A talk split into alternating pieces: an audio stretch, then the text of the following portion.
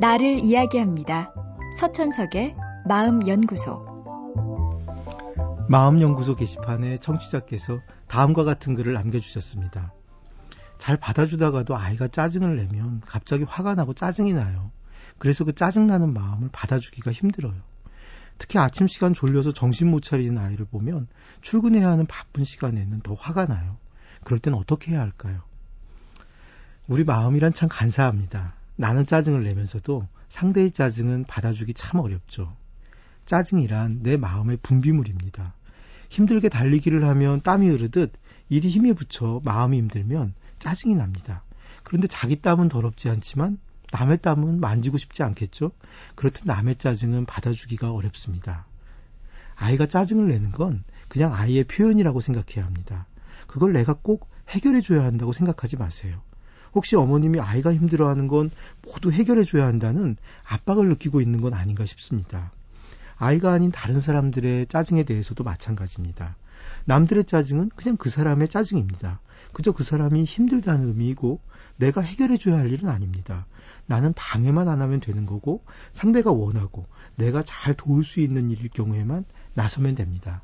만약 엄마가 짜증이 날 때 아이가 엄마 짜증난 이유는 생각하지도 않고 엄마 왜 짜증내? 하고 따지면 기분이 어떻겠어요?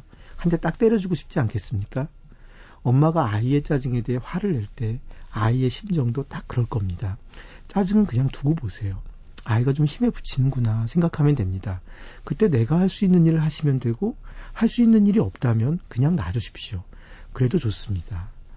아이의 짜증을 못 받아주는 이유는 엄마도 지금 이 상황이 싫기 때문입니다.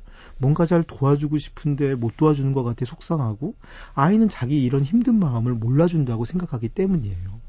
상황이 내가 원하지 않는 방향으로 흘러가고 그래서 내가 뭔가 나쁜 엄마가 되는 듯 싶어서 싫은 겁니다. 그런데 무엇보다 어머님은 나쁜 엄마는 아닙니다. 그냥 보통 엄마이고 잘해보려 하는데 그게 잘 안 돼서 속상한 엄마일 뿐입니다.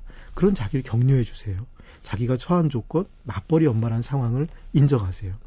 잘하려는 마음이 내 짐이 될 때가 많습니다. 잘하진 못하지만 그래도 내가 좋은 사람이란 걸 못 믿고 있기 때문입니다. 하지만 잘하려는 것만으로도 좋은 사람입니다. 자기를 격려하세요. 그래야 아이의 짜증을 가볍게 넘길 수 있을 겁니다.